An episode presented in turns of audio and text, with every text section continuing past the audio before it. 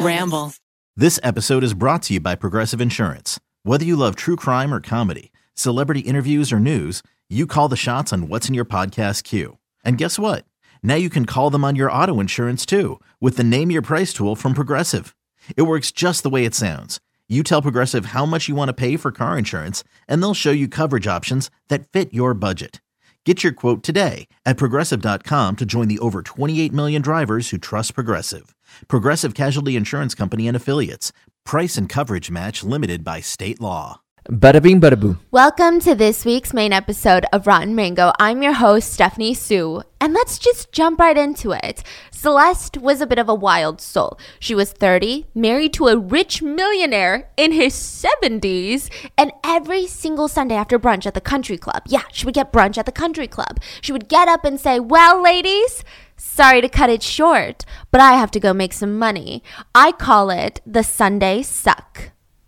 And she would leave the table, dripped in jewels and jewelry, okay? Dripped in fur and jewelry. Yes, indeed. She was headed to give oral sex to her husband, Steve. She was a busy woman, you see, blowing through $500,000 every 5 to 6 months. And when she wasn't doing that, she was peeing on her ex-husband's lawn because naturally, where else do you release your bowels? And if she was ever told no, stop doing these things. You're a grown adult. Stop urinating on people's lawns. You're killing the grass. She would attempt to take her own life. Her twin daughters and her rich husband would put her in a psychiatric care facility, and that is where she ran into Tracy. I know it sounds like a movie. Just hold on to your tits, okay? They meet in the courtyard, hair all wild. They're both heavily drugged out. It was one of those facilities, and they both instantly knew they were going to have sex. They were going to do it. It's like they could see into the future. They were destined to be together. But I guess they didn't see the part where both of them would end up in jail for murder. Now, this was actually a quite scandalous case when it was happening because it revolved around a millionaire's wife who turned out to be lesbian.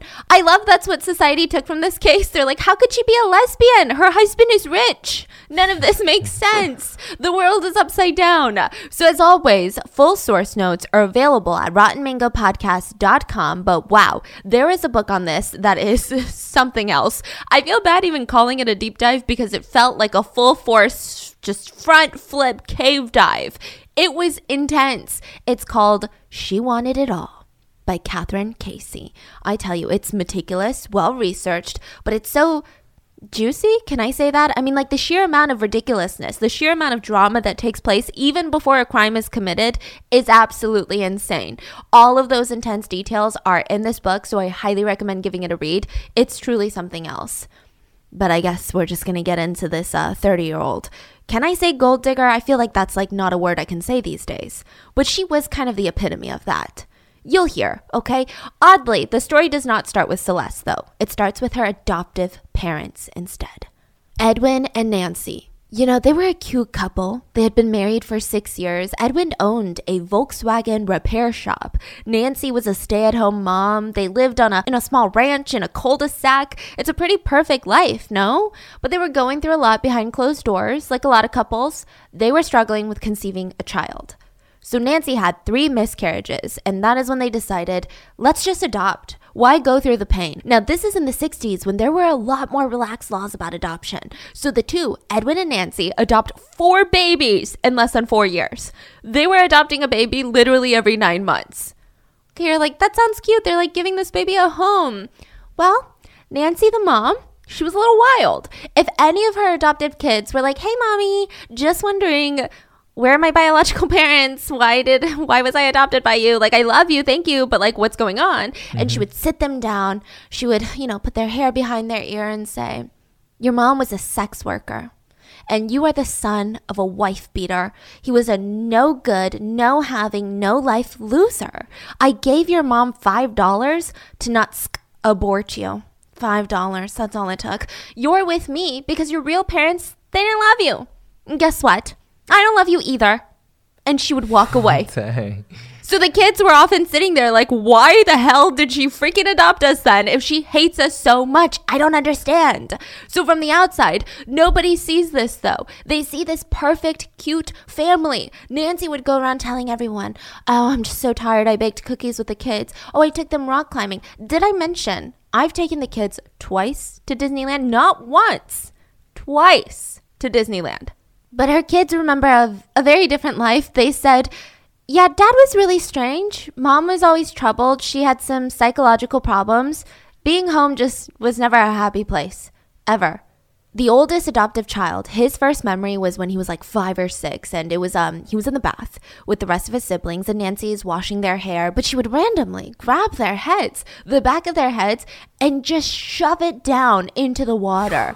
And they would start crying. They would be flapping around like their arms are flopping up and down like, get me out of here. And then she would bring them back up and then do it again. It was so terrifying. They told their dad. And soon afterwards, Nancy gets admitted into a psychiatric hospital where the doctors are like, well, what's going on? Like, why did you try to drown your kids? Let's talk about it. And she said, well, at the time, I was thinking of this Bible passage called to wash away your sins. So that's what I was doing. But I would never kill them. And they just took her word. They said, okay, that's fine. Abuse is great. Just don't kill him. And they sent her off. They sent Nancy back to her kids. Not all of her kids suffered the same way, though. There were favorites from the get-go. Celeste was the golden child. She was Daddy's little girl. She did well in school. She volunteered during the holidays. She baked cookies for school. She won ribbons at competitions. She had this beautiful dark blonde hair with these blue eyes. She would later grow up to be super tall, have long legs, and everything she wore had to be pink. She was just that type of girl. Everybody loved her except for her brothers. And it wasn't innocent annoyance, like, oh, she likes pink, she's so girly, I don't like her. No, they were terrified of her. They said it's because she is just so calculating. One minute she would do everything for you, bend over backwards for you. Then she just turns into this horrible, positively psychotic person. Those are their words, not mine. Now, if Nancy was angry at one of the other kids, Celeste would jump up and grab the giant wooden board. She'd say, I got it, coming. And she'd bring it. It was the family's spanking board. It's like she yearned for her other siblings to get spanked. Now, Nancy seemed to encourage it because there were other adults who saw this happen and they're like, wow, something's wrong with your daughter. That's bizarre. You should talk about it. I mean, nevertheless, something's wrong with you, Nancy, but why is Celeste jumping up and down for this? So if they pointed it out, Nancy would just say, well, the whole family is just different. So when Celeste turns 11, her whole life comes crashing down on her. Edwin had to close down his repair shop, and now he is no longer the CEO of a Volkswagen repair shop. In fact, he's now unemployed. So he decides to go back to school, further his education, which was not a good idea. It just gave the family even more debt to deal with, and he majored in speech. So all that happened was he didn't really get a job with this degree. He just got really snobby. He started using big words. He dressed to impress. He wanted to look like a professor all the time. He started going by the name. Because, he's like, Edwin's not cool. It's not classy. He said, call me Jedediah. One more time. Jedediah. Call me Jedediah. It's a biblical name, okay? And he just turned into the biggest egotistical dude ever. He started to beat the kids more because he's like, what do you mean? You don't understand the word. What do you mean? Look for a synonym for cool. What's wrong with you? Stop talking like you have no education. And it got so bad that on Christmas Eve, Nancy kicked him out of the house. And for the next 3 years, I am talking a bitter, bitter divorce. They fought over everything. Yeah, the usual, money, the kids, but they also fought about like Edwin's old shop tools. I don't know what Nancy would want to do with that wrench. I don't know what she would want to do. Like, they just fought over every little possession. And the kids said, Dad was crazy. Sure. Yeah, he was. But Mom was vindictive. She tried to brainwash us to hate Dad. So Celeste, she's going through her own problems. She had made a friend at church named Louise, and Louise was from a rich family. Celeste is not. Louise's family would take her on all of these fancy trips, these vacations, and Louise would even buy her expensive presents for her birthday. And Celeste this was her first very, very, very sweet taste of money. And now she expected it. She felt entitled to it. She felt like she needed it and deserved it, and people should be throwing wads of cash at her as she walks by. Okay, maybe that's not the worst thing, though. Maybe you're thinking, okay, this is great. Maybe this is a rags to riches story. She's going to work hard for her money. She develops a great work ethic. Like, wow, it's going to be one of those. No, she just became more and more entitled and intolerable. She started beating up her siblings to the point where they would call the cops on her. Celeste would even start beating her own mother. Yeah, over the smallest things. Nancy would wake her up for school, and I guess Celeste wasn't ready. I guess Celeste was sleepy. So she would punch Nancy, punch her hand through the front window of the house, shattering the glass, and she would just go around punching people because she was woken up for school. So this is when Nancy is like, I think that it's time to get a therapist for Celeste.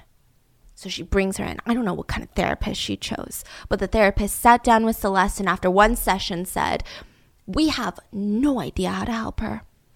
So, I mean, sure, you could keep bringing her in, but I don't know what to tell you. So they don't bring her in. They just let her do her own thing. Now, fast forward to high school. Celeste is actually very popular in high school. She had these super high cheekbones.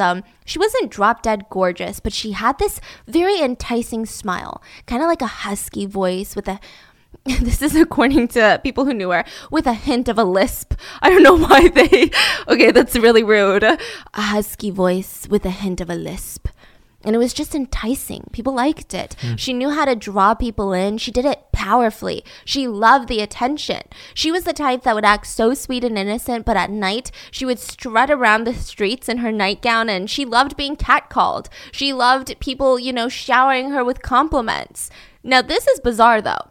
When Cole, this is her older brother, when he finally got into bed with his first sexual connection, his girlfriend told him, hey, just so you know, since we're going to have sex now, I've already had sex with your sister, Celeste.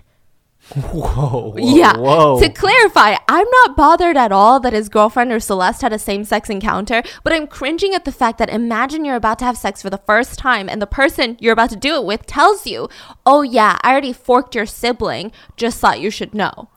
I would die. I mean, how would you even react? And did he proceed? Yes, he did. He absolutely did. Okay. So by the time that Celeste is 17, she meets her very first future husband. Don't worry, there's going to be lots. 19-year-old Craig. They met at a bar and she made the first move. He thought that she was just so pretty. Craig stood no chance.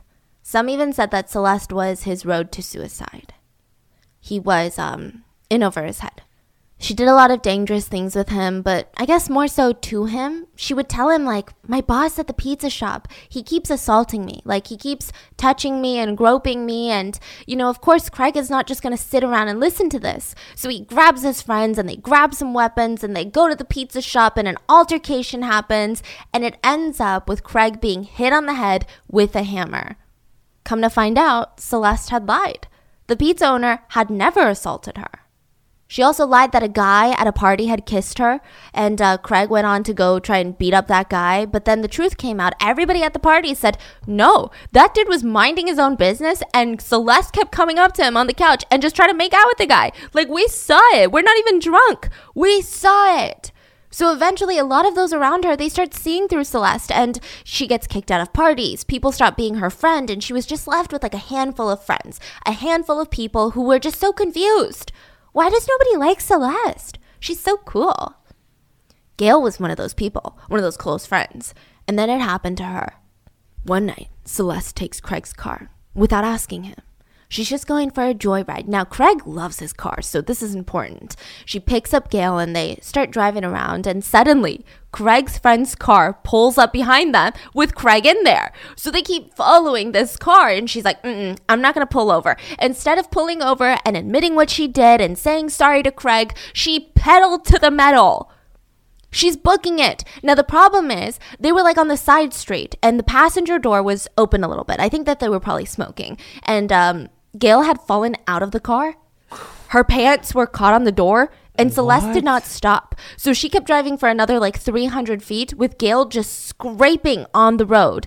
Thankfully, this was during winter and Gail was just all covered up in layers. Like, she had on layers and layers and layers of clothing. Otherwise, she would have been incredibly injured.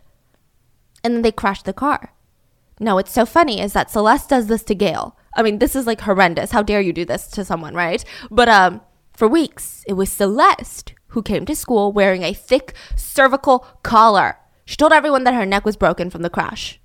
Let's be real. Most of the people who knew her did not believe her at all. Celeste was just the type of girl that loved to pretend like her neck was broken or that it was sprained or hurt. I mean, she always did stuff like this. During one of the court hearings for her parents' divorce, she shocked the socks out of everyone. So she got up on the stand so nonchalant and she says, "Well, Judge, yes, my father, he's great. But when he's not great, I guess it's bad. Like, he always grounds me. He takes away our money." And she looks around and everyone's getting bored. You know, they're like, oh, this is another normal divorce proceeding. And she looks and sees that some people are not even looking at her. The judge is, you know, kind of checking out. So she says, "Once he stabbed me. He stabbed me. Right here. The scar is long gone, but he stabbed me."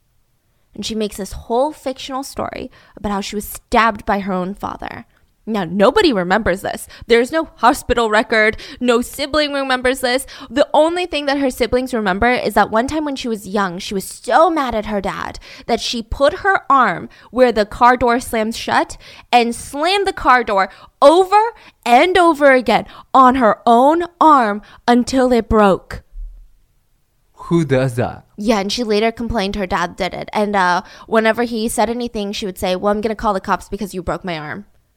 It's like, no, you broke your own arm because you're so terrifying. That's scary behavior. Yeah, can you imagine sitting there and seeing like a little 7-year-old do this? Just making eye contact? Yeah, breaking their own arm. Yeah. What? I thought you would like have a mental, you know, like block to not do stuff like that, but she was all in. So at 17, Celeste gets pregnant with Craig's baby, and she calls it a 1-in-a-million miracle. That's what she keeps telling everyone. She said, "You guys should be so blessed and happy to know me because I'm pretty much Virgin Mary. The doctors told me that I would never be able to have kids. But here I am, pregnant." Everybody was confused because they said, and I quote, "I can't imagine why a doctor would say that to a 7-year-old. I mean, there was no accident that happened. That's just really bizarre. The whole thing seemed really odd." So Celeste, pregnant with Craig's child, marries him in December 6th. And she was pregnant at the time with twins. They get a little small house in California together, and Celeste was told nonstop, "Hey, you got to be on bed rest. You're going to give birth prematurely. You got these twins. We want to prevent that at all costs." Now, what does Celeste do? She refuses to listen. She still goes to parties. She's doing her thing, probably drinking. And 2 months early, she gives birth to identical twins, Jennifer Lynn Bratcher and Christina Ann Bratcher. Because they were born premature, the girls only weighed about 2 pounds each. They had to be put on respirators. Thankfully, they recovered, but it was just a rough start to an even rougher childhood. Think about it. Their parents are young, 18 and 20. They have no money. They start moving around a lot because, well, mainly because they get evicted. They moved like 7 times in 6 months. Truly, there was no stability there. Did they make it up to the kids with love? No. Celeste would just cheat on her husband. She was a waitress at one point, and she loved, this was her favorite pastime, was sleeping with hot customers, sometimes even neighbors. Craig knew this. Sometimes she would just leave Craig and the twins for days, for weeks, just to be with a new guy. And then she would come back and crying and say, "Please forgive me. It's because I was raped as a child. My father raped me, and that's why I'm like this. Which, by the way, Craig, is the reason I don't have sex with you. I just can't get used to it. It's just PTSD." But that was kind of odd for everyone to hear because she loved having sex with other women. She also loved having sex with Craig before they got married. It just seemed like she was over Craig. Now, back to the assault thing, right? None of Celeste's siblings or families believe this is true, but I guess we don't really know. I just know that it's kind of hard to take Celeste's words for things because she has an intense track record of lying. She claimed even her own husband, Craig, was abusive. That he liked to stalk her and rape her, which, it's not all fake. So Celeste would go to parties and she would leave her husband with the 2 young kids. And one time he found out where Celeste was and she was staying at her side piece, her side man's house. And he broke in and threatened to beat up the dude. So I guess it's kind of stalking. right? Maybe not. I wouldn't call that stalking. Yeah. So it's like a very It's like catching your cheating wife. Exactly. And they turn around like, "Why are you stalking me? Why are you stalking? Leave me alone." And then, I mean, it's confusing, right? So then another time, this one gets a little worse. Craig finds the house that Celeste is staying at, and he stands outside the window and points a gun at Celeste and her lover. That's a little threatening. Yeah, that's a little extreme behavior, but still. So he's thrown in jail for that for 4 months. And so now Craig has this track record. He has this criminal record. So if he does something that Celeste doesn't want, she says, well, I'm going to call the cops. I'm going to call the cops on you. You're going to be thrown in prison. And they're not going to believe you. They're going to believe me. And she abused this. She would call the cops all the time. And she would say, crying, just sobbing, one time I was asleep and my husband shoved cat poop in my mouth. Cat feces in my mouth. And these police are looking at Craig like, you scum of the earth. What's wrong with you? To your innocent young wife, how dare you? She also called the cops and said, one time he broke my arm. There we go with that damn arm again. So some of the final straws for Craig in this relationship. Yeah, oddly, the cat poop allegation was not a final straw, but I guess everybody's a little different. But the final straw was when Craig's mom gets a call. Hey, I'm so sorry for what happened. You must be so upset. If there's anything I can do for you, let me know. I actually know someone who lost her granddaughter. She was so confused, like, what are you talking about? So she calls Craig and she calls Celeste frantically, like, did somebody die? What are the twins doing? Celeste says, oh, that? Wow, people talk a lot. No, the time period to get my tuition back, to get my tuition refund from the college was over, and they asked me, why didn't you cancel it earlier before the cutoff date? And I just blurted out, well, one of my twin's daughters died. Like, what are you going to do? My twin daughter died, huh? That's why. So after 18 months, Celeste and Craig, they divorce because of, well, I guess the cat poop allegations, the firearms charge. Celeste gets primary custody. Craig was allowed weekends, holidays, and he was ordered to pay child support. So Celeste takes the kids and decides to move in with that old high school friend. Remember Gail? The one that was dragged in the car? Yeah, for some reason, Gail was down to move in with Celeste, so they get an apartment together, and it was hell from the get-go. Gail would come home from a long day of work, and Celeste would just walk out the door, just expecting Gail wouldn't let the kids die. So then she'd be babysitting for free. She never had alone time. The apartment was so small, so Celeste and Gail, they shared one room. They even shared the bed. The twins got one room. And Gail would remember so many odd things happening. One time she wakes up to see Craig just standing above them, just watching them. She's like, what the heck are you doing? She's screaming, what are you doing in here? And he just calmly says, oh, you're a lesbian. That's why you never want to have sex with me. And Celeste looks at Gail. Celeste looks at Craig. And she just giggles. Gail's like, get out of here. What's wrong with you? Celeste even started treating Gail more like a daughter. Maybe even a girlfriend. I don't know. It was just clingy, nonstop smothering. Constantly, where are you? What are you doing? Who are you with? So finally, one day while Celeste is at work, Gail packed up her bags and snuck out. It didn't go without a fight, though. Celeste found out somehow, chased Gail down, and threw a knife at her. It didn't hit her, thankfully, but that's crazy. The next day, Celeste also reported to the police that Gail stole her purse, her welfare, and her food stamps. So, it's just a classy lady. And Celeste was devastated, not at who she had become or her friend leaving, but that she had to take care of her own kids. Like, seriously, this is my life now? So she starts dropping them off at foster homes. Jennifer said her first memory was being left with strangers. She never knew if her mom was going to come back. She didn't know anything. Sometimes Celeste would come back whenever she got bored. She would bring them back home and say, okay, now you're going to live with mommy and daddy's even going to come. She would get back together with Craig, but it always ended with Celeste ditching her whole family for another guy. This time it was an electrician named Pete Tim. She was so in love. She immediately shipped the kids off to foster care, which, by the way, they were placed in different foster homes every single time. And it wasn't good. Some of them were evil. They laughed at the girls for wetting the bed. They would also push the girls into the pool and say, that should teach you your lesson. The girls also started doing very alarming things. They spent all of their time digging a hole in the foster parents' backyard. They said they want to get to China. Yeah. So whenever Celeste went to visit the kids, they would cry. They would tug at her like, Mommy, please take us back. Like, we'll be good kids. And Celeste never even attempted to look sad. She was too busy hanging out with Pete. Now, Pete believed Celeste was this innocent, beautiful woman who had suffered so much abuse from the hands of her own father. I mean, she just needed help. But then one day, he opens up his bank account. $7,000 is missing. So he calls up his bank and he's like, hello, what happened? Where's all my money? And they say, oh, your wife withdrew all the money. That's what it says on the account. She would go through the drive-through ATM and took out $2,000 for a week, like every day for a week until you were gone. No money. He's like, I'm not even legally married. She's not even on the account. So how did she get past all the security? So Pete confronts her and she said, oh, I needed that money to get custody of the girls again. So he forgives her.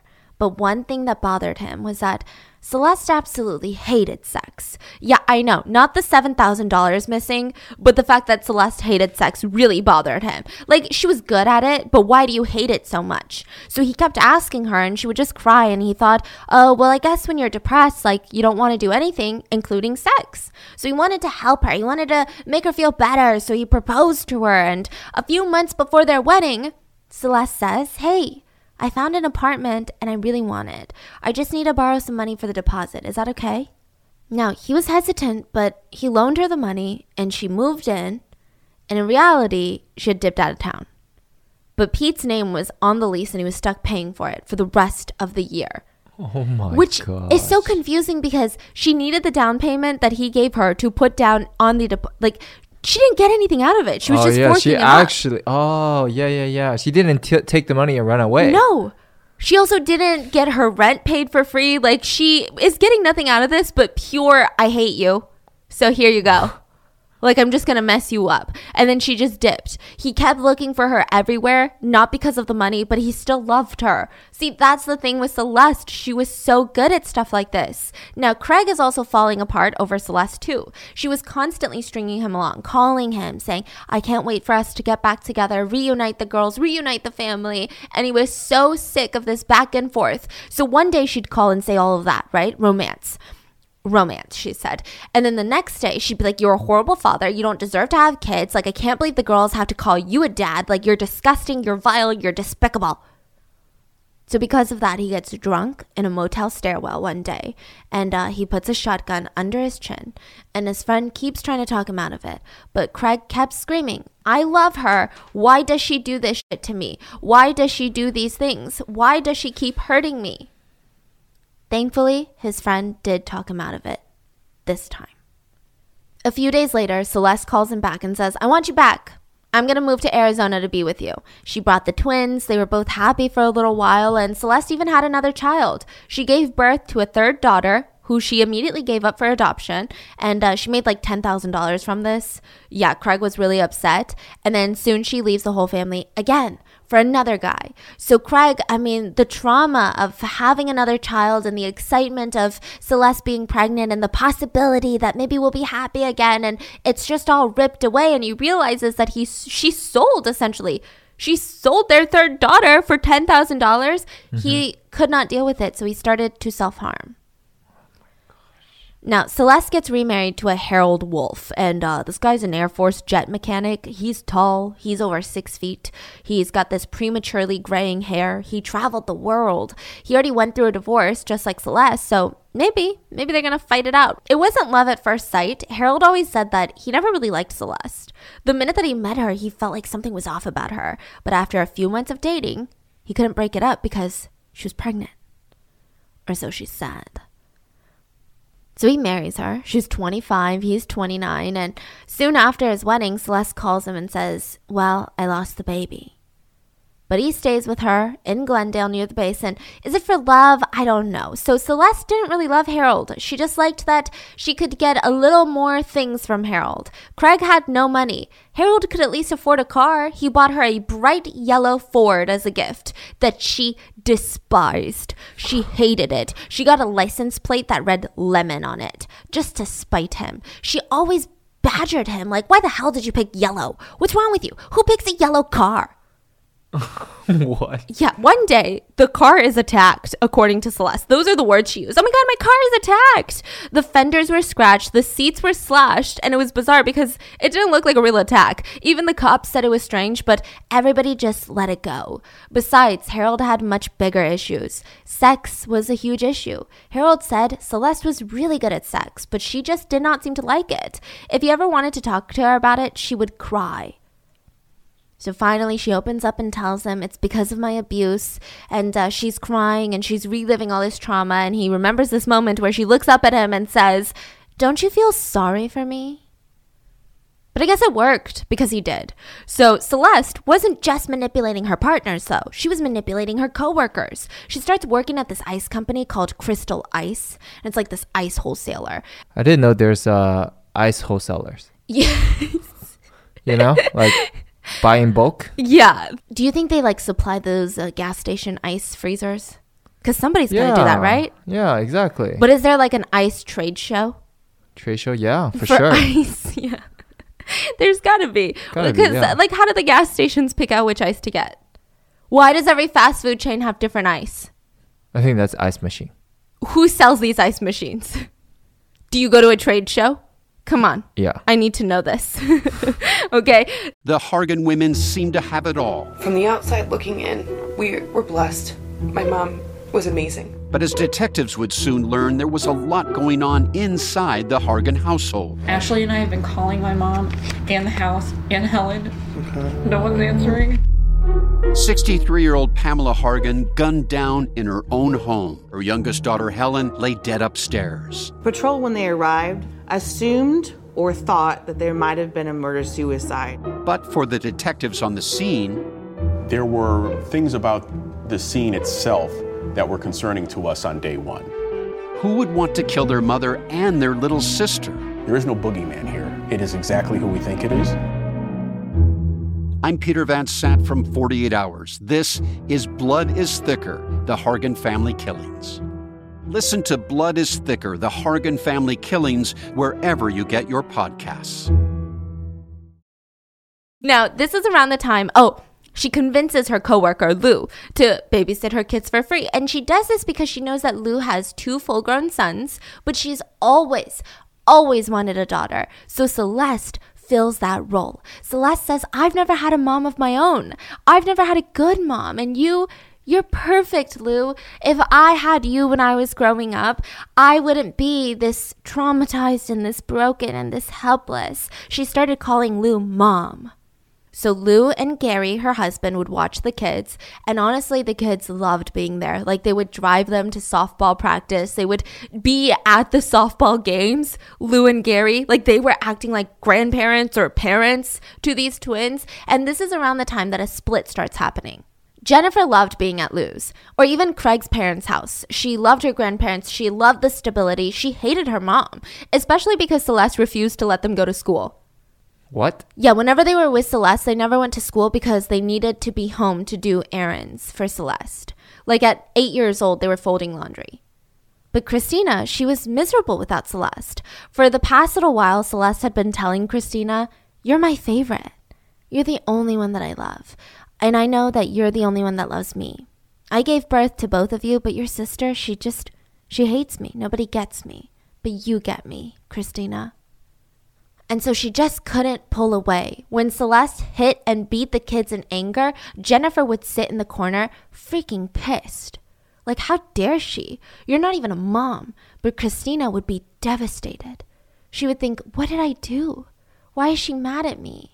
Celeste starts treating Christina like she's the adult and Celeste is the child. As an 8-year-old, whenever Celeste was upset or sad, Christina was her therapist. She would even take it a step further, and Celeste would threaten to take her own life in front of Christina. She would take like a handful of pills and drop a hairdryer into the bathtub, and it was always Christina who came to the rescue. It seems like Jennifer saw right through Celeste, but like nobody else did.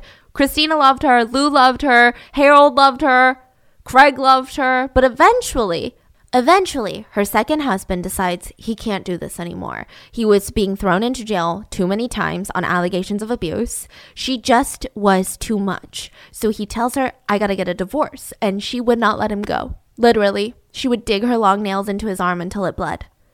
So Celeste moves on to marriage number 3. She meets a guy by the name of Jimmy Martinez, who is 3 years older than her, and he had a super stable job, planning, managing security systems, and they met at one of those bars where they have mechanical bulls. Mm-hmm, and yes. Celeste was riding that bull, okay? And he was drawn to her, and Celeste would say that she was drawn to his little Jimmy. And then she would wait a pause and say, well... his big Jimmy, and she would wink at you. Yeah, that was the type of woman Celeste was. She let her kids know that she was getting married on a postcard. So she split the kids' time between her house and Craig's parents' house in Washington. And Celeste would literally only fly them back to do chores. Like, she had to pack for Austin, Texas, because that's where Jimmy was living. So to be with Jimmy, she needed to pack all of her things by tomorrow. So she flies the kids in from Washington, starts them on their packing, and she says, girls, I need this done before tomorrow morning, but I'm going out on a date with someone who is not Jimmy. Yeah. Wow. The girls were 11. They tried to pack a little bit, but they got hungry. There was no food in the house. So they went over to the store to buy dinner, like a TV box dinner, and thankfully their grandparents had given them some money. They fell asleep, and when Celeste gets home, she starts yelling at them. You never do anything for me. You don't even like me. So she makes them pack all of their things. They get in the car and they start heading for Austin. During this car ride, she starts coaching them by putting memories in their heads. Girls, remember when I got cancer and all my hair fell out? Remember? Because if Jimmy asks, you remember, right? Right? Jennifer was getting so fed up by this, she just straight up asked, why do you want to marry Jimmy anyway? And Celeste responded, because of his BMW. And the girl said, wait, he doesn't even have one. He has a Pontiac. And Celeste looked in the little rearview mirror and she said, no, his BMW, his big Mexican wiener. The girls are 11. No. Yeah, the girls are 11. So they help Celeste move into this 3-bedroom house in Austin, and they the twins share a room, the couple shares a room, and there was another room for all of Celeste's things. She had 160 pairs of shoes, clothes with still their tags on them. And every single day, Celeste and Jimmy fought from the get-go. I mean, she would do crazy things. She would grab Sharpies, crayons, right all over the walls of their house. I hate Jimmy Martinez. And then the next day, if he threatened to leave her, she would stab herself in the wrist with a pair of scissors, threatening to end her own life while Christina was off on the side just sobbing away. She liked to do things where she attempted to jump out of the moving car on the highway if her and Jimmy were in a fight, and Jimmy would grab her just in time, yank her back into the car by her arm, and later that night, she calls the cops on Jimmy, showing the bruise on her arm as proof. Jimmy would be thrown in prison for the night or multiple nights, and it was crazy. So Jennifer could not wait to go back to Washington to be with her grandparents. But Christina, she wanted to stay. She felt bad. She said, my whole life I just felt bad for my mom. I felt like one of us needed to love her, and she always said that she loved me and needed me, and I needed to stay. But then 2 seconds later, she would be screaming at me that I wasn't good enough or I didn't have enough. And then the next minute, she'd be apologizing, saying, oh, my God, I can't believe I said that to you. I don't know what's wrong with me. And it was confusing. So for the first time ever, the twins were separated. So with Jennifer gone, Celeste decides to get a job waitressing at a very exclusive Austin country club where the city's wealthy played tennis, golf, dined, mingled, networked, rubbed shoulders with other millionaires and billionaires. And this is when Celeste starts dreaming about how she's the one that should be waited on. She deserves that life, not these random women. What's wrong with these women? They're like in their 60s. They're too old to be enjoying it. It should be her. She should be pampered. She should have a chauffeur. She should spend her days lounging around, dripping in jewels. She deserves it. She starts spending more money on her husband's card, Jimmy's card. They were tens of thousands of dollars in debt. Jimmy had always been a financially responsible person. He didn't make a lot of money, but he was good with his money. But now it was crazy. And when he tried to talk to her about it, like, we gotta stop spending money, she would say, it's my only happiness, Jimmy, because I'm diagnosed with cancer. Did I not tell you? She even told this story to club members, and they felt so bad for her, her throat cancer, that, wow, and you're taking care of twins with an abusive husband who beats you every day? Jeez Louise. The rich felt sad, so they would tip her heavily. Sometimes they would even slip her a few $100 bills after a nice little lunch at the country club, and they would walk away feeling so good about themselves.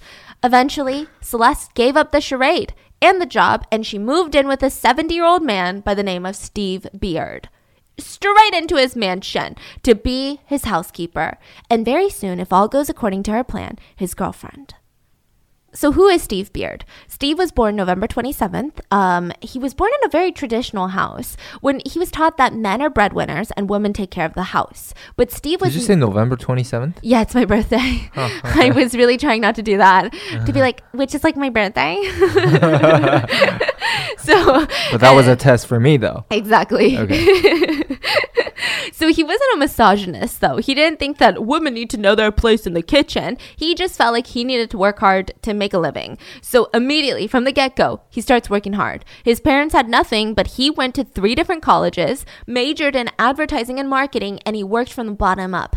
He started mopping floors at radio stations, and eventually he was producing some of the nation's best ads for massive companies.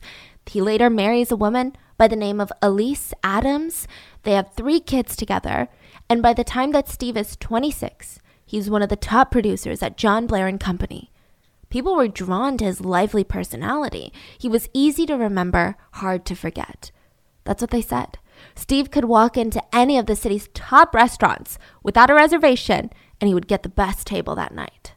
He was witty, he was successful, he was easygoing, he was fun. Steve wasn't home a lot, but he was a good dad. He loved his kids and he loved his wife. He always showered her with gifts. They had a lake house, they went on vacations all over the world, and life was good. But as they're getting older, Steve starts putting on a lot of weight.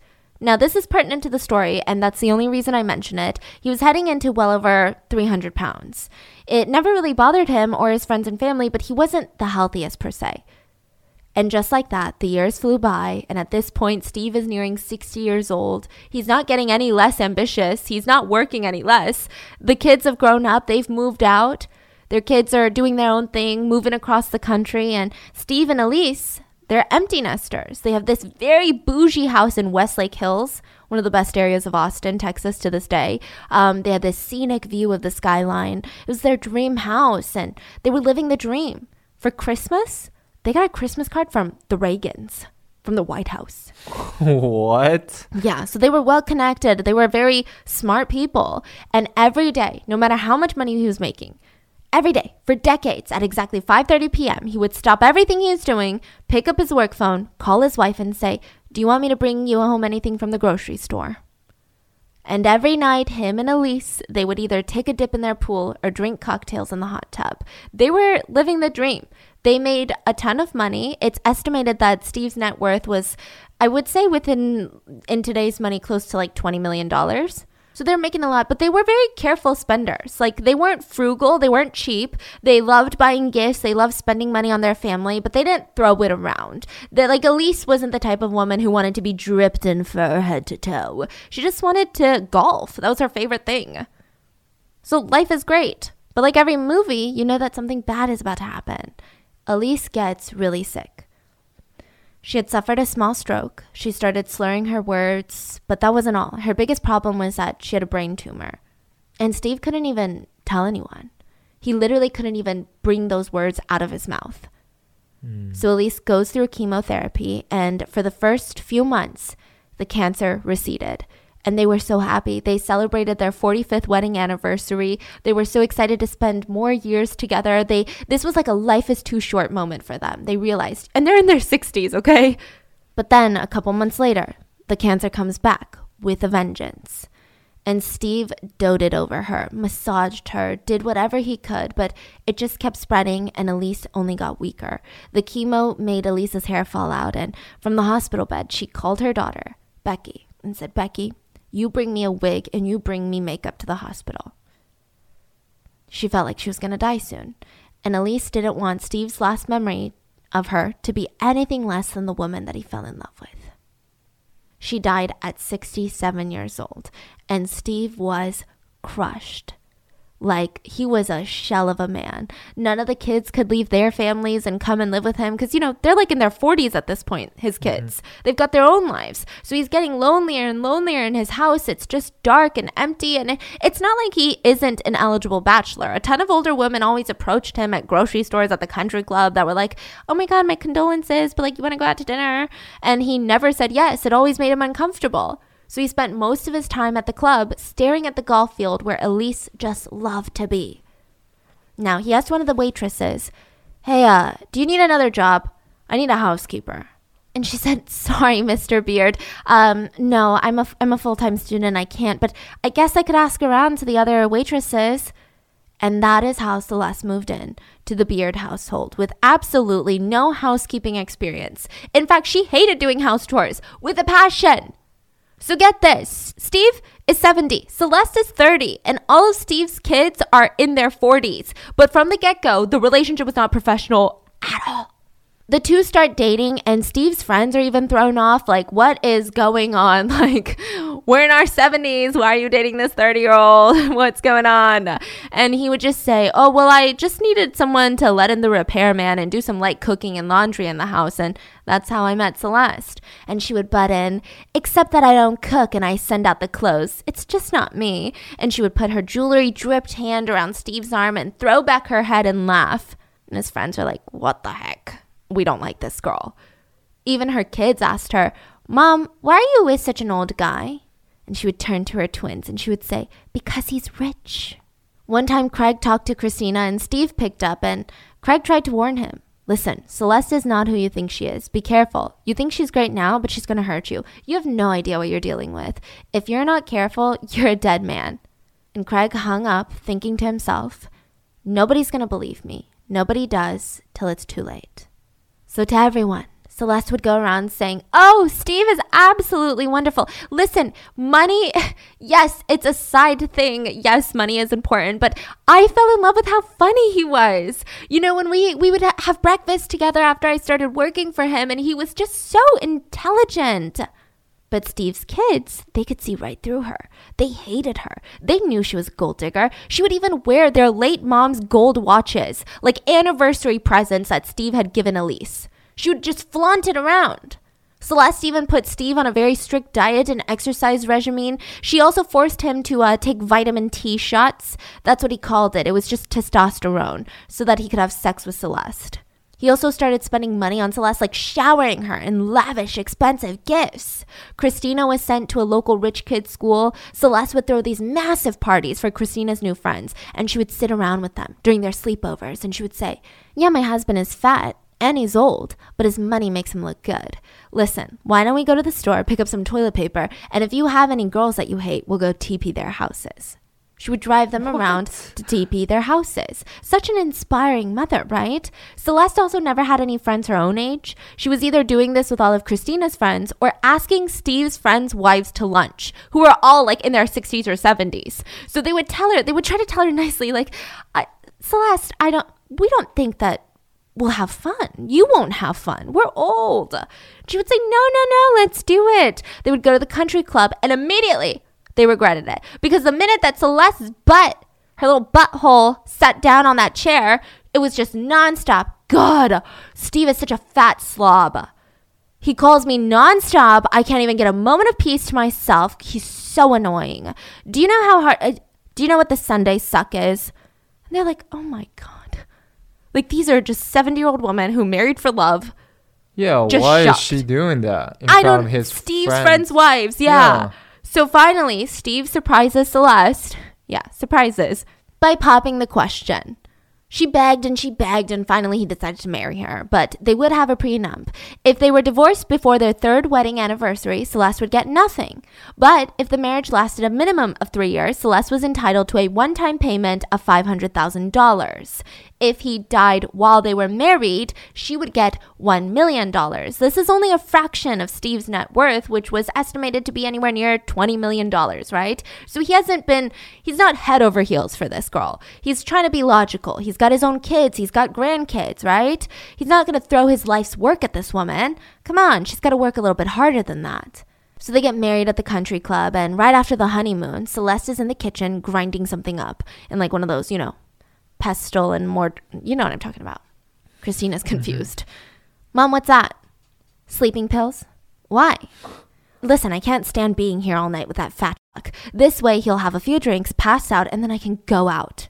So while he was knocked out, Celeste would go clubbing. Steve's friends knew. I mean, some of their kids saw her out clubbing. Their kids.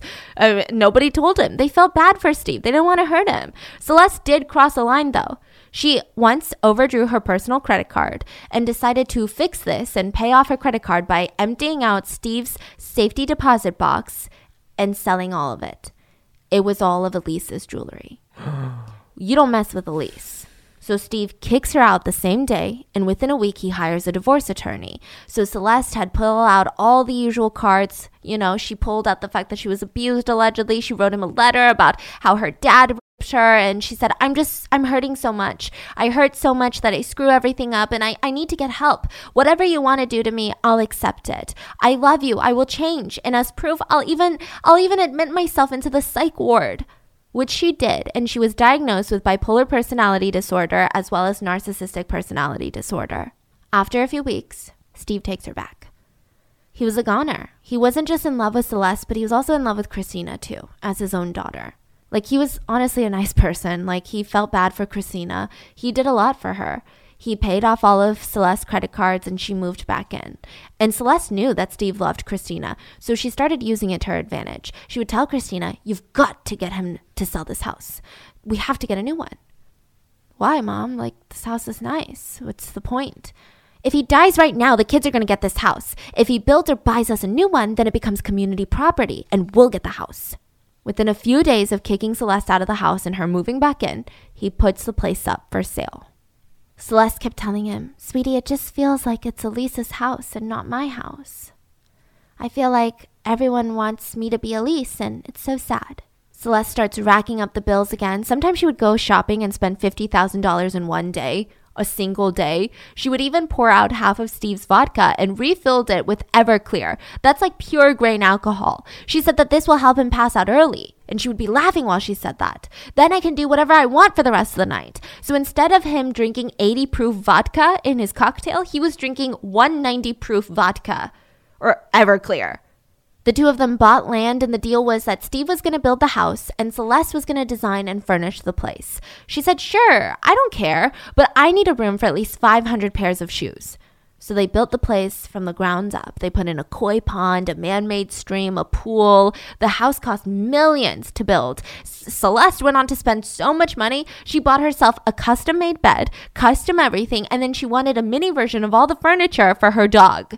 She spent $7,000 on pillows. Sometimes if Celeste went to the bank with no ID and they refused to cash her checks, which is protocol, she would scream at them, "Do you fucking know who I am?" She would get Steve's banker on the phone, and she would yell at him, too. What the fuck is this? It's really aggressive, but I'm trying to get the point across. And then Celeste started talking to Craig. She sensed that he was going through a weak spot. So during all of this, Craig had actually gotten remarried and was happy for a little while. But recently, he had a divorce. He was depressed. He was drinking again, and Celeste slid right in. And within a few weeks of them reconnecting, he was getting more and more depressed. And Jennifer noticed this. So Jennifer said, hey, I know I'm supposed to go see Celeste and Christina. Like, it's summertime, so I'm supposed to go every summer. But I don't think I should go this time. I kind of want to be with you, Dad. You seem like you're going through a rough patch. And he just said, no, just go. The day that Jennifer arrives at Celeste, her dad is not picking up the phone. And she panicked, and Craig's family, they went over there to check up on him, and they opened the door. They saw blood splatter on the walls, and they knew. They didn't go any further. He had shot himself in the head. Everyone believes that Celeste made him do it. She was the last person to talk to him. She probably, the last time one of Craig's friends talked about it, she had told Craig, I married a rich man who's going to take care of the girls better than you ever could because you're a lousy father. So those who knew Craig said Celeste didn't pull the trigger, but she loaded the gun. And this is how she dealt with her loss. She was so excited because she could have full custody of Jennifer, another person to boss around. She spent all of her time grieving for Craig by calling his mom to ask for his ring, his watch, and all the letters that she had ever written him. When they refused, Celeste put an ad in the newspaper about wanting Craig's pictures. Like, wanted, any photographs of Craig, like his 15-year-old daughters are distraught. We did not receive any physical memories of our father. Just one photo will help ease the pain of his death. So the local reporters, they saw this and they thought, wow, that could be a good story. So they questioned the girls and, you know, they were coached to say that Craig's family wasn't giving them any pictures of their own father and they were so depressed. This caused the daughters to be alienated from their dad side of the family. And now really all they had was Celeste.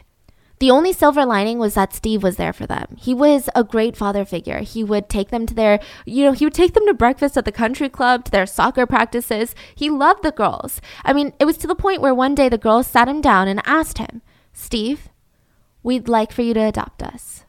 We love you. And his eyes filled with tears and he said, I love you too. And he adopted them. Whenever Celeste threw a tantrum at the girls, he tried to calm them down. She doesn't mean what she said to you. You know, your mother's a firecracker. Sometimes she blows up, but don't pay her any attention, okay? She'll get over it. So the four of them, they move into this new house that Steve built for them. And in the living room, on the fireplace, was a giant painting of Celeste that she had commissioned for Steve for Father's Day. Yeah, okay, very fascinating. Celeste also refused Steve from going to the hallway with the girls' rooms and then because she said, you're not their biological father. They're growing girls. That's creepy. Don't do that. But in reality, she was hiding her credit card bills plus her clubbing clothes in the girls' rooms.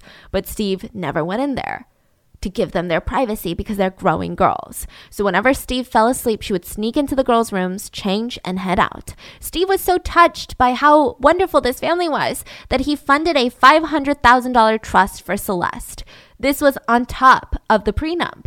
Every single penny was gone in 6 months. What? Yeah. What did she spend her money on? Well, she got her hair done twice a week. She had a once a week nail appointment. She would impulsively fly around the world buying first class tickets. She was wild. She spent money on everything. Everywhere she went, though, she continued to badmouth her husband. She would always say, listen, I have to give him oral sex once a week, every Sunday. I call it my money-making day. I call it the Sunday suck. Super romantic? Yeah. Does it get more gross? Absolutely. Celeste was known for flirting with her daughter's teenage boyfriends. Whenever they would come over, she would pretend that she was getting ready to have sex with Steve and she would put on these scandalous lingerie, lotion up her body, and she would complain to them. He takes way too long if he gets distracted. That fat old man, I never thought he'd live this long. And then she would give them tips on how to have oral sex. She would also brag about how she was still sleeping with her ex-husband. One time she had these really scratched up knees and her kids were like, oh my God, Mom, are your knees okay? And she said, oh, yeah, it's because I had sex with my ex last night. It was wild. Then one other day, she went over to Jimmy's place and saw a car in the driveway that she did not recognize, and she assumed it was another woman. She was so pissed that she took off her pants, crouched down, and urinated on his lawn. All the while, she was complaining to the girls that she doesn't like Steve's will. After all, she is his wife, and it's only fair. I deserve more money, don't you think? I'm going to have to do something about this. Something has to change. So whatever she did, it worked. On July 30th, Steve finalized his trust, naming her a beneficiary. He drew up a new will that if he died while they were still married, she would get both houses paid for by the estate, and she would be entitled to his personal property, so all of his belongings, his IRA accounts, his club memberships, and the $500,000 original gift. But if he died while they were divorced, she would get much less than that. So she milked him dry in the meantime. She would throw parties for the twins, like for their 18th birthday. She drugged him with sleeping pills in his dinner, and she threw the girls a surprise party with strippers and G-strings that were giving her kids lap dances. And guess who her date to the party was? Jimmy, not Steve. So eventually, Steve finds out about the affair, and soon Celeste is in the kitchen holding a pistol to her head, screaming, I'm going to kill myself. You don't love me. Nobody loves me. So Christina's begging her to stop, calls the police. Celeste is taken to a critical care psychiatric unit, and this is where she crossed paths with a Tracy Tarleton. Now, who's Tracy? Tracy was born to a very wealthy family. Her dad was a high-powered attorney. Her parents were not involved in her life. She was very unloved. Tracy's mom was very similar to Celeste. Tracy's mom would hang out with the neighborhood kids, treated them like their friends. We don't really know much about this, but we do know that Tracy's mom sexually abused her since she was 8. Ironically, around this time, Tracy's mom accused Tracy's dad of assaulting her. So in turn, he just starts completely ignoring his daughter. Tracy drank practically every single day since she was 14, and she felt like there was this little voice in her head that constantly told her to kill herself. And it was her destiny. That's what her mom would want. And then freshman year of college, Tracy walks into a hair salon to get her hair done, and the owner, Alice, looks at her and says, "Honey, you're gay." So she introduces Tracy to her friends, all lesbian women, and finally Tracy felt like a sense of belonging. And honestly, they loved her too. She was a catch. She had more of a masculine vibe about her, a husky voice. She was athletic. And from that point on in college, Tracy starts drinking more, experimenting with a lot of women, and sometimes she had multiple girlfriends at once. One time, Tracy brought her girlfriend over. Her parents had approved of her, being gay, which thank God, right? But her phone rings in the middle of the night while her partner's sleeping over, and it's her mom. And her mom is whispering into the phone, "I know what you're doing up there, and it's sick. You lesbians." What? Yeah.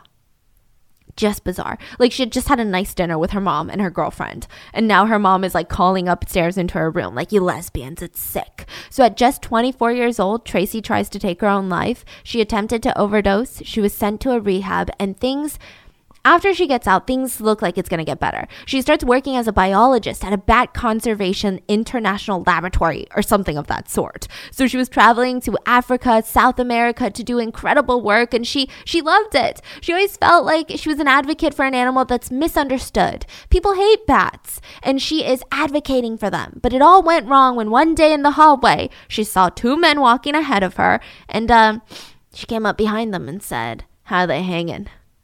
Balls. They're balls. One of those men was the owner. He was the boss. He did not find it funny. Yeah. So she was fired. She was upset. She didn't think it was sexual assault at all, but they said that it was. Some sources say that she grabbed his balls. So either way, very inappropriate. After 14 years of sobriety, she starts drinking again because she had just gotten fired. And her drinking is a lot worse than ever. She starts playing Russian roulette. She would call her friends and say, "I've got one live bullet in the chamber." So thankfully, one of them picked her up, took her to the psychiatric ward, and that's where she met Celeste, who was also being treated in the hospital. But she treated it more like a hotel. She was rude to the staff. She ordered them around. She ordered Steve and her kids to bring her meals because she hated the food there. She would always say, "I ought to bring my maid in. It's filthy in here." She turned to another patient and said, "Listen, you're probably here on insurance, but my husband is paying cash." Wow. What a weird flex. She's got a flex everywhere. I know. She was wearing fur coats the whole time, big jewelry, and for the first time, Celeste was alone in the courtyard, and Tracy walked out, and they said that it was sparks flying. Sure, they were drugged out on heavy medication in the ward, but they felt it. The attraction was there. It was strong. Celeste would start opening up to Tracy. "I hate my husband. He's the cause of my depression. He's the one with the money and the power, and he's constantly rubbing it in my face. He threatened me with divorce, but I know he'll never let me go that easy. I just didn't even think that he would live this long. I despise him. I only married him because he helped me get custody of my kids. My father molested me, and my brothers raped me. This one's new. So did my first husband." And she started kind of ranting slowly, more and more, to Tracy. She would also kind of in between these rants. So one meeting it'd be a rant. The next meeting, she would sneak up behind Tracy and make out with her in the bathroom.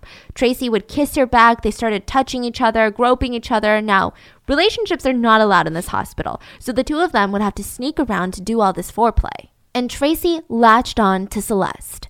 And from the Steve rants, the hatred only got worse from there, Celeste would say, "Steve's an old man, and if he's going to die soon, I wish I could just help him along the way. When he dies, I get all his money."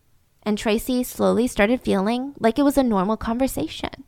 Because, if you start with a conversation like this, it's really alarming, especially in a psych ward. But Celeste was smart. She played Tracy. Tracy was just so in love that the both of them plotted to get transferred to a longer-term facility where they would hopefully be placed in the same room.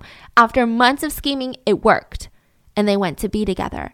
They started moving fast. Celeste told Tracy, "I love you." She opened up about everything in her life. Tracy at this new facility, she did want to get better. She kept a journal. She did everything her therapist told her, but Celeste refused. She bragged to everybody, again, "My husband is paying cash, so I can do whatever I want." honestly, it was a slap in the face to the other patients, because this is not the flex that she thought it was. These people were here on their last dollar and dime to try to turn their lives around. Celeste also kept begging her kids to smuggle in goods like razors for Celeste to use to shave. Jennifer would later say, "It was awful. We were smuggling in razors to a unit where people were suicidal. I feel disgusted with myself. Like, I can't believe I did that. I can't believe she made me do that." Wow. Anyway, Celeste, she starts having sex with Tracy. And she told her that she's never had sex with a woman, which I don't know. I don't really believe to be true because, the brother's girlfriend. Mm-hmm. And she hated sex with men, could never have orgasms, and she wanted Tracy to teach her the way. So they kept doing it. Meanwhile, while she's in this psych ward, Steve's thinking about divorcing his wife. He realized life is so much more peaceful without her. And he asked the girls, "Would you guys still stay with me if I do? If I divorce your mom?" So after Celeste and Tracy are both released from the program, they're still writing to each other. They're doing long distance from Austin, Texas to Dallas, Texas. And Celeste starts sneaking off to Austin to be with Tracy. She would throw parties for Tracy at Steve's lake house. And of course, Steve was never there. And he was so concerned. He would say things like, "We are husband and wife, but I barely see you anymore." He thought maybe they just needed to rekindle their love. He went to his assistant and he booked a trip. All through Europe, all of October, they will travel from Berlin to Munich to Paris, London, York, Scotland, Dublin. They were going to travel all over Europe. So he's not trying to divorce her anymore? No, he thought maybe they just need to rekindle their romance. Mm. They would eat at the best restaurants, only drive around in limousines, stay at the finest hotels. The travel itself would cost $50,000.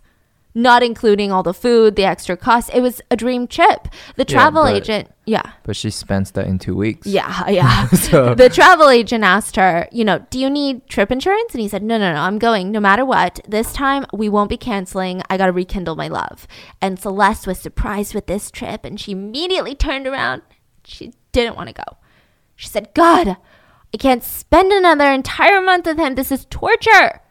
She called Tracy and said, "That old bastard needs to die. He's got to be out of the way." She always loved to scream, "When that fat f*** is gone, we can finally be together." So Celeste buys a book called The Poisoner's Handbook and asks Tracy on how to make one of those poisons listed, called botulism, I think. It's a dangerous nerve toxin produced by bacteria found in soil. Death is quick and relatively symptomless, it says. Tracy gets to work. She makes it in an airtight jar, mixing corn, raw hamburgers, dirt, and then she adds water to the jar. She seals it, leaves it in the Texas sun for it to bake. Oh, so she has the background. I guess. Was she working? Where was she working at? A hairdresser. She does not have the background. They read it in a book. But maybe if you're mixing hair dye chemicals. Listen, does anyone have a background in murder? Celeste wants to know. So Celeste would say, "Okay, you need to get 3 rats from the store, feed this to them, and see if it works." Tracy calls her. It didn't work. The rats aren't dead. "Give it to me anyway." Celeste feeds it to Steve, and she's so pissed. She calls Tracy and says, "I put it in his chili hot dogs, and that fat didn't even notice. It didn't even upset his stomach." But she was feeling stressed. She needed it to work. That Europe trip was hanging over her head. In just a few months, she would be alone with Steve for an entire month. So she comes up with a new plan. "Tracy, you got to buy some ecstasy. I'm going to take it to the bar, slip it in his drink, and then tell the police that someone else did. He's going to overdose on ecstasy." But it didn't work. They tried. She later complained, "That fat f*** is so big that nothing will kill him. It's like trying to kill an elephant." Oh my gosh. Tracy laughed it off, but then one day the call came. "You need to come over right now. He's passed out. I need help to kill him." Tracy rushes over there. Steve is knocked out on the chair. "What happened?" "I drugged him. Help me. I need to get him out of the chair." Wait, what? Celeste puts a garbage bag over his head and she says, "I saw this on TV. The bag's not going to leave marks. We just have to suffocate him." So they put him on the floor. They attempt to suffocate him. The bag goes in and out with each breath. Tracy tells Celeste, "Wait, I can't do this. I can't do this. I can't hold the bag. I just can't." And Celeste couldn't do it either. So they call an ambulance and they told 911 that Steve had a seizure. When he was admitted into the hospital, his blood alcohol level was 0.168 and his oxygen levels were dangerously low. So a social worker comes to talk to him and he says, "I'm so shocked. I only had 2 to 3 vodka cocktails. None of this makes sense." And they all thought that Steve was in denial because his alcohol level was way higher than that. So they send him back home. Nobody suspects Celeste at all. 5 days before the trip is due to head out, Celeste begs Tracy, you have to help me. I can't go with him. If I go, he's going to kill me. If I don't go, he's going to kill me. He's going to hunt me down. I will never survive this trip. So when she says he's going to kill me, it seems like it's more implied even to Tracy. Not that he would physically kill her, but just being alone with him for a month is going to kill her. Now Celeste begs and begs, just shoot him, please. Tracy says, I can't do that. Then you might as well say goodbye to me. I'll never come back from that trip. Go get my gun. I'll kill myself right now. At least that way he'll never touch me again. Listen, Tracy, I have nobody else to turn to. And so with that pressure, the heat, the stress, the idea of losing Celeste, who honestly, to Tracy, reminded her so much of her own mom that she hated but desperately wanted to be approved by, Tracy said, okay, fine, I'll do it. Celeste smiled and took Tracy's face into her hands and kissed her on the lips and said, well, you'll never be caught. You won't even be a suspect. I've read so many books on things like this. I've watched so many movies. I know what I'm doing. Just you wait and see. So 2 days before that big Europe trip, Steve was packed. Celeste never even started. Tracy came over at night after work. She had on gloves, a sheet of plastic to cover the seat of her car. And Celeste had a request. I want Steve to be shot in the stomach. I heard there's less blood splatter that way, and I don't want to redecorate.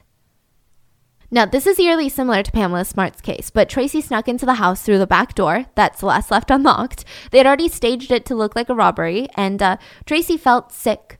She said once she was inside, she thought to herself, I can't do this. But it was the only way to save Celeste.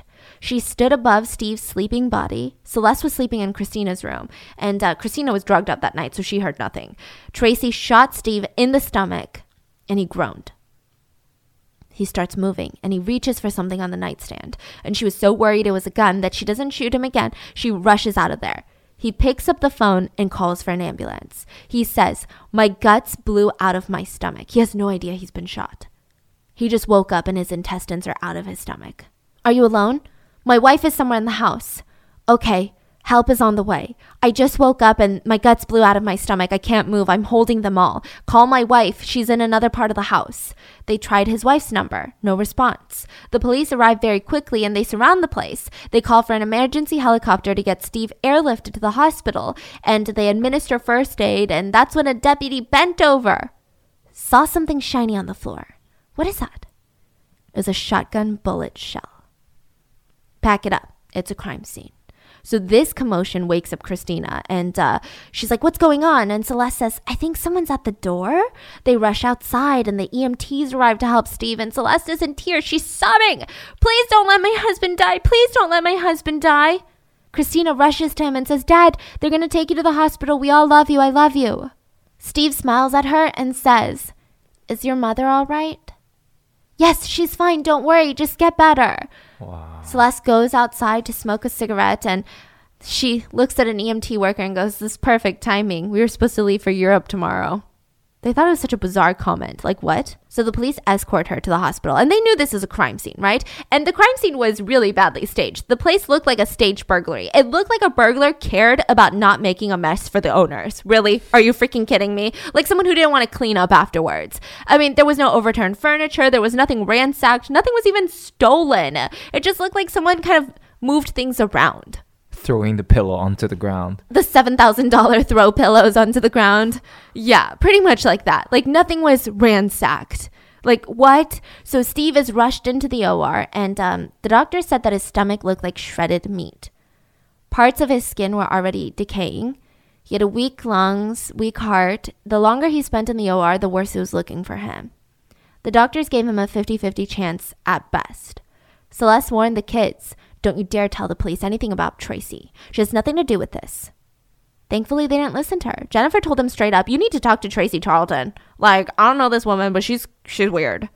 And Jennifer said it in a way that was like, I'm suspicious of my mom and I'm suspicious of Tracy. Christina, on the other hand, said, Tracy's in love with my mom and I'm scared she's going to go after my mom next. She wants to do something to be with my mom. Like, she's jealous of Steve. You need to get her so we can protect my mom. That's how Christina felt. Wow. So the police go into the OR to talk to Steve, and they said, Mr. Beard, blink once for yes and twice for no. Did you see who did this to you? He blinked twice. Do you think it has anything to do with anyone in your family? And he blinked once for yes.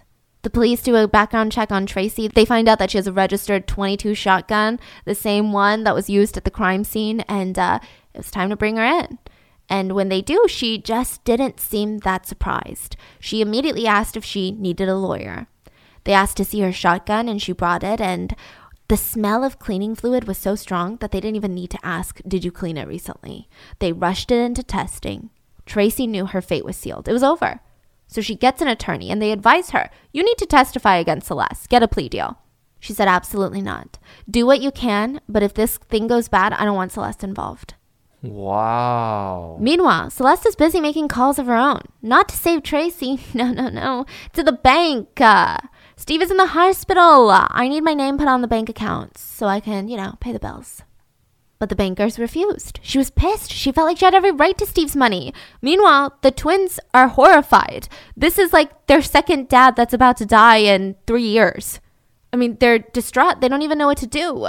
He was depressed. He had tears running out of his cheeks anytime they saw Steve outside the OR, and Celeste played that part. She would jump to his side and say, oh, Steve, you'll be all right. I love you.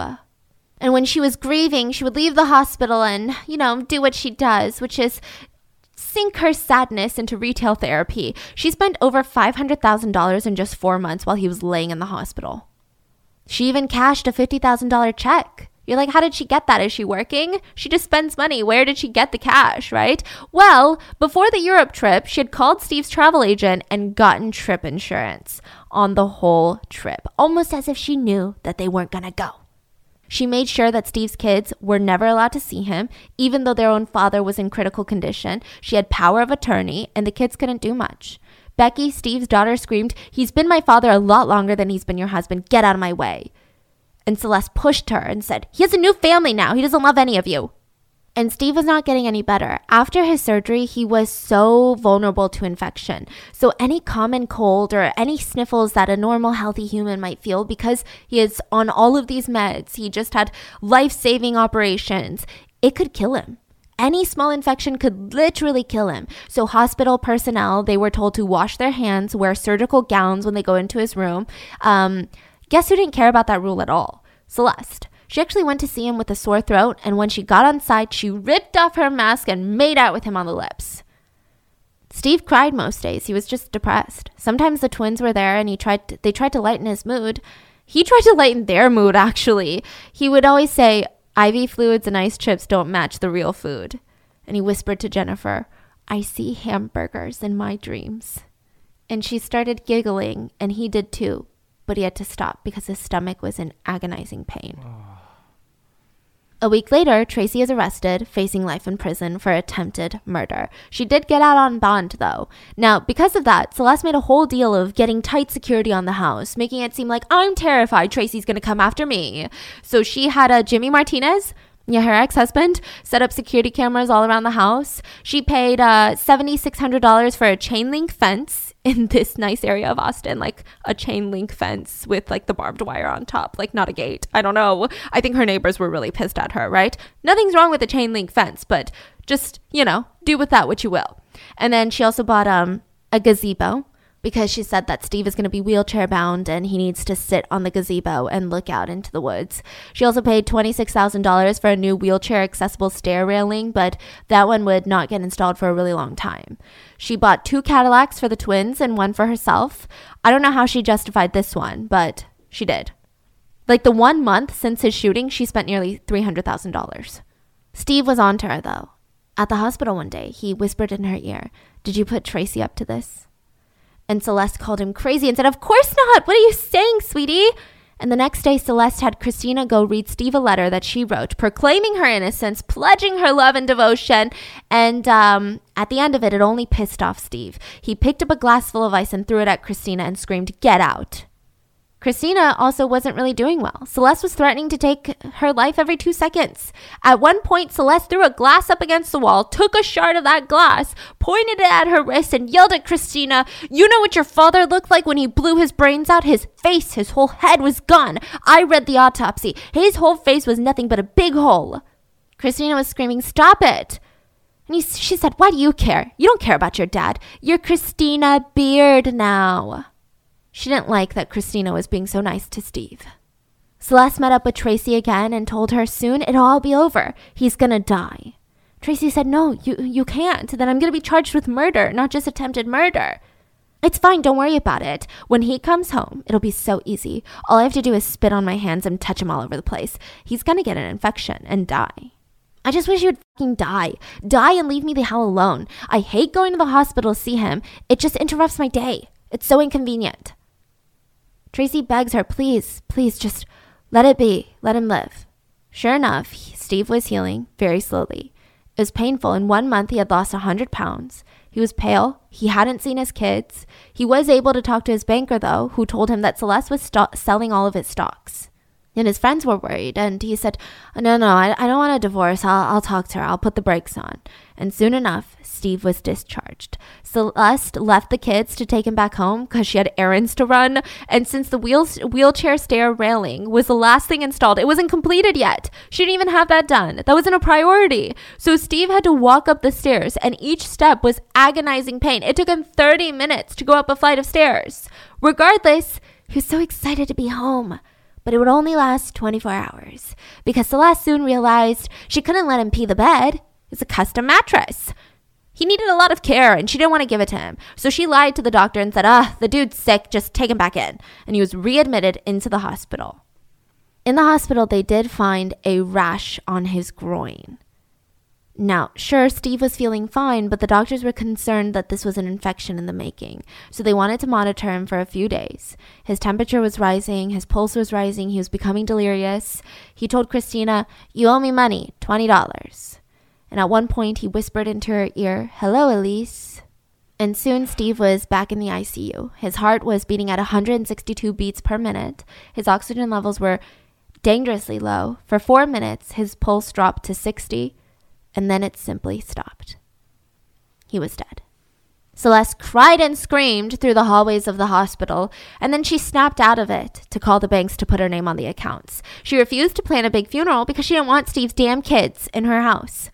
Celeste put the kids to immediate work. She had things, all of Steve's things, either gifted, given to friends, or thrown away. He hadn't even been dead for a day. But she soon realized that Steve was worth more alive than dead, at least to her. None of the bankers were listening to her. She couldn't just sweet talk them. It was up to them to decide how much she could withdraw at a time, since this was a trust. It wasn't just a bank account. It was a trust. Mm-hmm. She lied to one of them and said she had breast cancer and needed the money for treatment, and they still denied her, and she screamed, I'm going to cut my fucking breast off and mail it to you. The trust was paying for all of her bills. So the mortgages on all the houses, everything was paid for by the trust every single month, but she was getting about $10,000 to $15,000 a month in spending money. And that wasn't enough for her. Crazy. Yeah. She said it wasn't enough. It's my money. My money, not the bank's. Thankfully for her, Steve already had planned his funeral when Elise had died. He was going to be buried with Elise. But Celeste had to pick up a new coffin. So while she was there with the girls, she told them, why don't you guys pick one up too? What do you mean? Pick one up for who? Them. For the girls. And she said, they said, what? Why would we do that? We're like 19. Just pick one up. Celeste always had a strange feeling like that the girls were always going to die early. She always kept special burial clothes in her closet for them, just in case. So she bought them coffins, matching coffins that day. So when the funeral came, Celeste rented a limo for her and the girls. And before the funeral, she asked the driver to stop at a local pharmacy for a few seconds. Everyone assumed it's because she had to pick up something. But instead, she went in there and told the head pharmacist, now I own this place. It's time for you people to kiss my ass like you kissed Steve's. So the pharmacy was owned by Steve. You're shitting me. And then she left. And at the funeral, the girls put in small gifts into the casket for Steve, a photo album with pictures of them during happy times, a teddy bear that they had bought him at the hospital, and Celeste put in a small bottle of vodka and said, for the trip. And she later bragged about how funny and witty that was because he would never go on that Europe trip, and she knew it. A few weeks after this, Celeste sits down her kids and their boyfriends and says, Tracy and I made a pact. When things get tough, we're going to kill ourselves together. But I don't want to die alone, and I can't die with her. So will you guys die with me? Remember, just weeks ago, she had bought her kids coffins. So they start kind of freaking out. So they leave the house and they kind of run away from home. Same with Tracy. Tracy's freaking out because she's getting served with murder charges. Now, Celeste decides, now's not the time to die. I can just meet another rich man. So she bragged to the kids that this new guy that she's seeing is richer than Steve. Please come home. I want you guys to meet him. So they come home and they meet him. And she just says some weird things. Like, she was hanging out with friends and Celeste would say, you guys are looking at a woman who fucked her way to the top. She even performed fellatio on this guy, this rich guy, while her kids were in the room. In front of the kids? Yeah. But then the next day, they went to the guy's house, and instead of a mansion, it was an apartment complex. So then she dumped him. She was just upset. She thought that he was rich because he drove a Jaguar, but he was poor.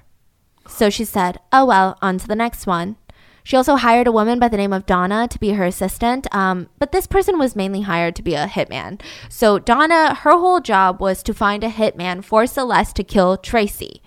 And Donna was like, yeah, I know a lot of people. I know people in the mafia. But in reality, Donna did not. Donna just wanted to pocket the cash. So the twins, they want nothing to do with this. They're terrified. They skip town. They leave with their boyfriends, but they have no money. Celeste cleared out their trust funds that, yeah, Steve had set up trusts for them. They also had no credit. Celeste had started using it before they were 10 years old, before they were even adults. So their credit was so messed up. And she left a message on one of the girls' boyfriend's phones. And it said, Christina stole Casey, the puppy. She's valued at over $500, so that's a felony. Listen, I don't want to do this to my own children because I love them. And, you know, Mother's Day is coming up, but they're leaving me no choice. The other thing is, if they don't come home by 5, listen, I'm not psycho or anything. I'm as calm as I can be, so they can come home. But if they don't, I will report them for stealing the keys to my house and everything else. I will hire a private detective and track them down because they were stupid enough to charge on the gas card, and I've disconnected their phones. Neither one of them has car insurance anymore. Please make sure to tell the girls that I love them, but I will have them arrested at school because they've hurt me, and it's only fair that they too get humiliated. Listening to this, Christina kind of opened her eyes for the first time and saw her mom for who she really was. So she called and she had to ask, what is the deal with Donna? Christina, I'll tell you when you get home. Does she have something on you? Just tell me. Tell me now. I can't. You'll just go and tell everyone else. You'll go tell your sister. Mom, I won't. I won't. Okay. I hired someone to kill Tracy. Celeste had no idea Christina was recording their calls. The girls lawyered up, told the lawyer everything, played the recording of Celeste, and the lawyer said, it's all circumstantial evidence. As of right now, you just have to go into hiding for this to work out. Meanwhile, Tracy was still protecting Celeste. When she found out through the newspaper that Celeste was planning on killing her, that she had hired a hitman, Tracy downed a bottle of pills and vodka, and she was taken to the hospital. Jeez. Celeste would not be there because she was on her honeymoon. Yes, she married her 5th husband. So after Tracy's suicide attempt, she was rearrested, and she finally decided to plead guilty to murder and testify against Celeste for a reduced sentence of 20 years. The police rushed to arrest Celeste, and her bail was set at $8 million, one of the highest in the history of Travis County, Texas. Celeste wasn't sweating, though. She had the best attorney Steve's money could buy. And her whole argument was, listen, Tracy's batshit crazy. She's insane. She's obsessed with me. She wanted Steve out of the picture. But even Celeste's own daughters testified against her. Meanwhile, the defense argued that the twins were spoiled brats who just wanted their adoptive dad's money. Yes, Celeste cheated on Steve, but Steve knew it. He was sexually impotent. He couldn't get a bonbon. So, of course, he let her do her own thing, sexually speaking, but emotionally and mentally, they were together all the time. He knew that Celeste married him for support and money, and he didn't care. He was happier than he'd ever been with her. The defense claimed that Celeste never said she hired someone to kill Tracy. One of the girls' boyfriends was really good with computers, so obviously it was edited. Well, what about that audio recording or of him, you know, talking to the kids? What do you mean? So the kids had recorded this from one of their phone conversations, and it was played to the jury, and it was not a good look. She said, do you know what it feels like? Do you? Do you know what it feels like when you're 4 years old? You're not even in kindergarten and some guy has a big dick sticking in you. Do you know what that does to you? I don't think I can ever forgive you for what you said to me tonight because as soon as I get home, I feel like just fucking sticking a knife down my throat, you bitch. There's a lot of... Sorry, I got really into that role. Celeste said this to her own kids. So, of course, the jury is listening to this going, wow, this is not a regular woman we're dealing with. Mm-hmm. Celeste was found guilty She was given 2 life sentences and the possibility of parole in 40 years. Christina gave a victim impact statement, and she said, "I have a lot of things to say to you. What did I ever do to you? What did Jen ever do to you but love you? You don't deserve us. You never deserved us.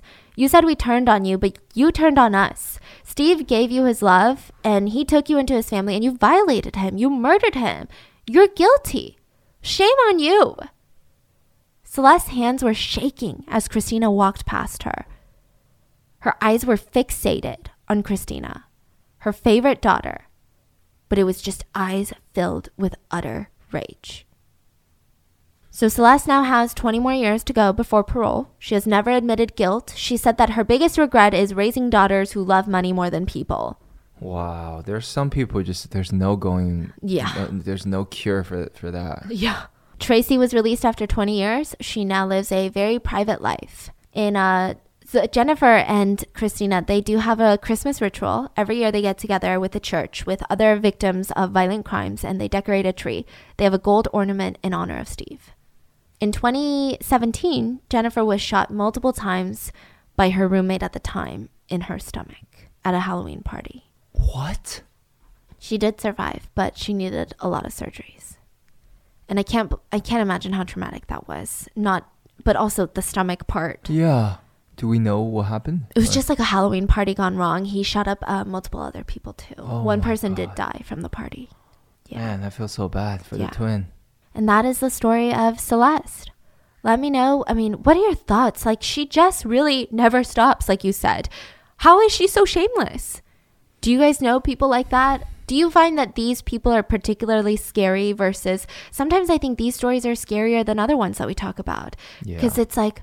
How do you just blatantly disregard the way humans work? What are your thoughts? Let me know, and I will see you guys on Sunday for the mini-sode. Bye!